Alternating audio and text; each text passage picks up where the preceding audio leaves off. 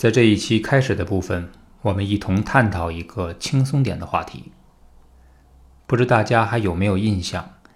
在前面第九期的节目中，我们说过有关声音辨识度的这个问题，讲的是在唱歌领域越是高手，他的声音便越能够被听者一下子认出来。我们聊过帕瓦罗蒂，聊过多明戈·波切里。还陆续的说过一些非常出色的女高音。实际上，除了嗓音之外，演奏家的演奏、作曲家的作品都具有这样的特点。不过，认出这是谁演奏的，或者是谁的作品，对于我们欣赏或者是理解音乐，没有太大的实质性的帮助，甚至有时候还会是障碍，因为我们会给作品贴上标签，比如这是谁谁谁写的。他有这样或那样的风格，我们还没有听就已经下了结论，或者这是谁谁谁演奏的啊？其实我们知道的太多，倒会影响我们的判断力和想象力。所以，简单的听，的确是一个很好的开始。可话要往回讲，听也是要有门槛的，它也要进门的，这便是对音乐学习的必要性。十分钟听懂古典音乐，就是在谈进门的问题。而这一节，也想再从侧面探讨一下如何快一点的进门。其实进门很简单，你只要听出来好听就可以。这听起来挺容易啊，但很多人就是听不出来好听，这就需要进一步的引导了。一旦你感觉到好听之后，你还会发现，其实好听只是一道门，门里面。那些好听的音乐各自有各自不同的地方。我们先举个例子，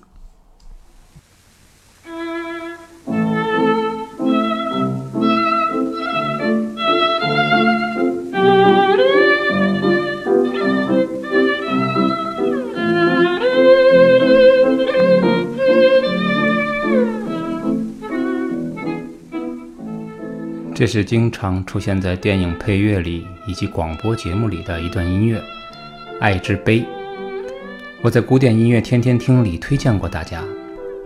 这个是作曲家克莱斯勒本人亲自演奏的版本，有点年头了，还能听出一点点杂音。不过那也挡不住克莱斯勒演奏时的那种感性和动人。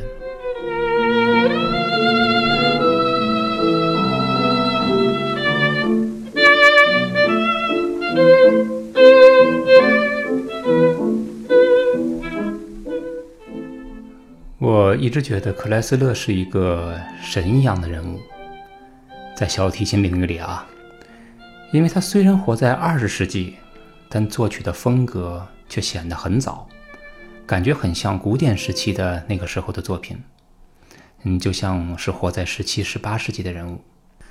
因为古典音乐呢，它有着自己的特点，作品很规矩，没有过分的华彩。这是区别于巴洛克时期，也就是巴赫那个时期的一个特点。为了不用概念去解释概念，我们先插播一点巴赫那个时期的一些作品。刚才提到的华丽，大家呢一听就明白了。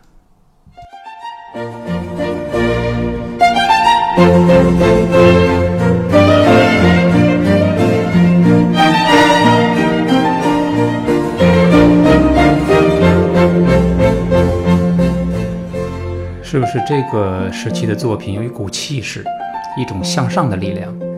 它的旋律清新优雅，转来转去，非常的优美。不过也比较复杂，我们可以注意一下，几乎没有让人喘息的地方。就这样，可以一直弹下去。这都是源于那个时期啊，它的音乐非常自由的特点。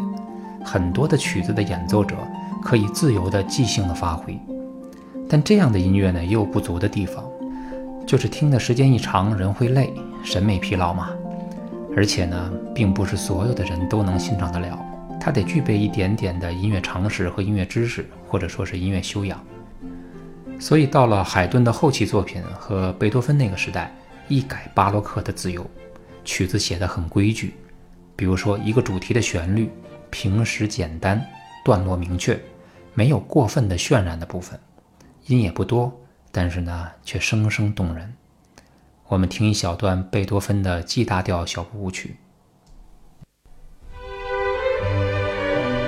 低音声部的拨奏，高音声部第一、第二提琴的旋律，中间是中提琴。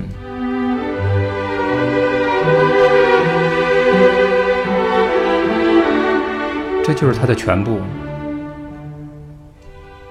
这么动人的旋律，一定要再重复一遍。四三拍，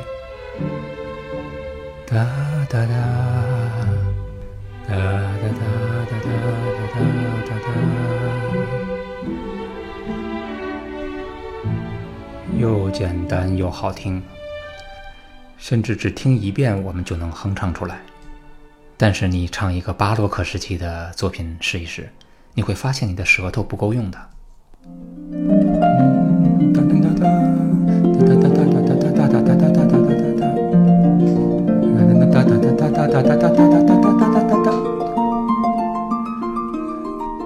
大家是不是感觉已经不够用了？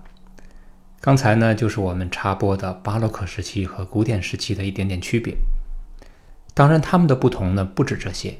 古典主义时期相对于规矩一些，没有演奏者过分的那种即兴的成分，听着也中规中矩。在那个时期，就算没有太多音乐修养或者音乐知识的普通人，也有机会能够欣赏到它，或者是能够听懂它。现在我们回过头来再来说一说克莱斯勒的作品。当我们再次聆听他的时候，我们会有一种似曾相识的感觉。曲子的主旋律一共有四句话，这是第一句，这是第二句。这是第三句，然后第四句收尾，又好听又规矩。这之后呢，跟刚才的贝多芬一样，好东西要重复。这是第二句，然后重复第三句，而后结束主题部分。其实这个版本很难得。它是作曲家亲自演奏的，所以在音乐里面呢，有一种踏实，一点也不浮躁，好像在介绍自家的东西一样。因为是自家的，所以呢，他每一个音都很自信，并不急于表达，更不是要取悦于别人。可能这就是大师和普通演奏者的区别吧。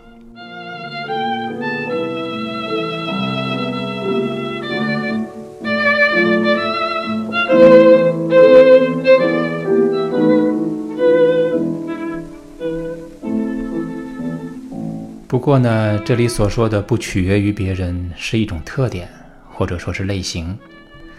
它就像一盘非常新鲜的水果，并没有亲近你，是我们闻到了水果的香味儿，忍不住去拿来品尝的。而有些演奏者呢，不是这样了，他们有个本事，就是没等你反应过来，就一下子把你包围了，把你俘虏了。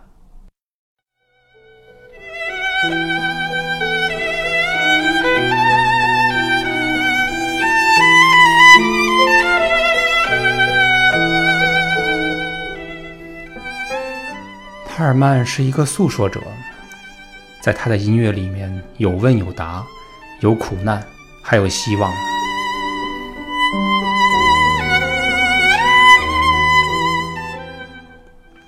他真的想告诉你什么，而且你一听就知道这是一个有过经历、有过磨难的人。这样的演奏者在演奏的同时，也在寻找，他在寻找一种共鸣。所以他不会压抑自己，他会想尽一切办法去表达自己。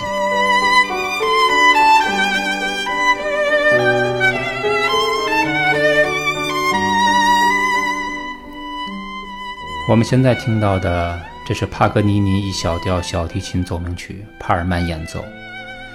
曲子写得很好，再加上一个很懂诉说的人来演奏它。一下子就营造出了一种如水般的柔情。有人说，这种因为情绿为书的声音，贴上邮票就能当情书寄出去。真的如此。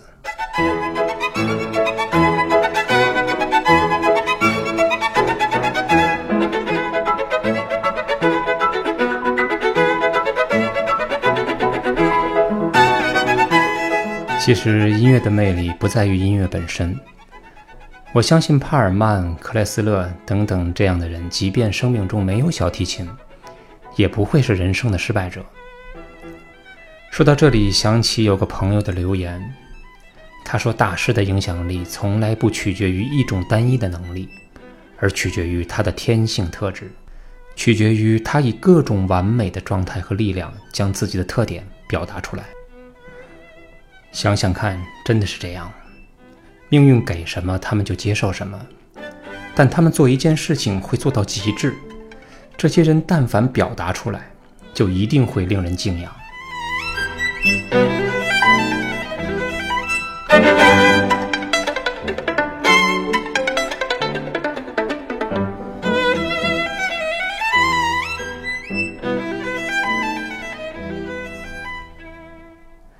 还有一个朋友留言，他很喜欢波奇里，那个盲人歌唱家，希望能够讲讲他，而且想听到不一样的讲述。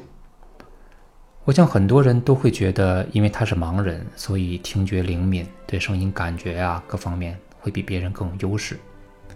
我呢，倒觉得他很普通，只不过是接受了自己与众不同而已，做了一件自己喜欢做的事情，并且迷上了自己的爱好。这个很重要，一定要入迷。无论上帝给不给他眼睛，在他的心里都是亮的。帕尔曼身患残疾，不吉利双目失明。不知道大家听没听说过有只为左手而谱写的钢琴曲？那是为右手有一些原因而无法演奏的人准备的。我想绝不是为了专门写左手而写左手，一定是因为右手无法再弹奏了。但是令人敬佩的是。只有一只手，仍然会出现钢琴大师。你说他们有什么特点吗？他们就是一群接受自己、喜欢自己的人。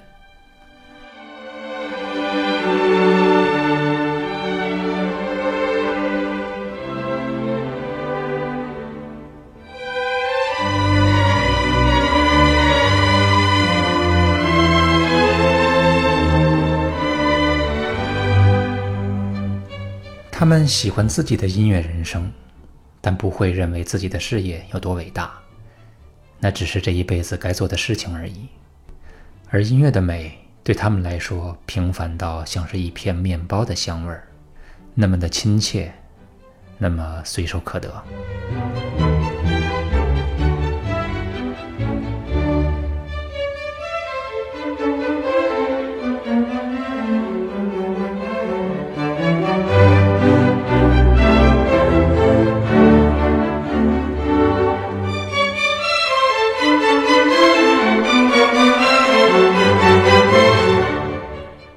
如果我们能够看清、发现自己最平时也最有魅力的地方，并喜欢上自己，喜欢自己所做的，哪怕是最平凡的事情，同样，心也会是亮的。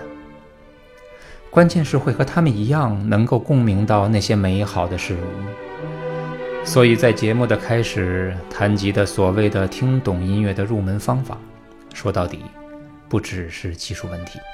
还要拥有和那些演绎者们一样的心胸，并与之共鸣。那个时候，艺术的大门会向你打开，音乐、绘画、雕塑，所有这些只有心灵自由的人才能做好的事情，也通通会被我们所感受，并给予我们最大的喜悦。好，今天我们就聊到这里。十分钟听懂古典音乐的大门早就已经打开了，只等着与你的共鸣。我是嘉天，我们下期再见。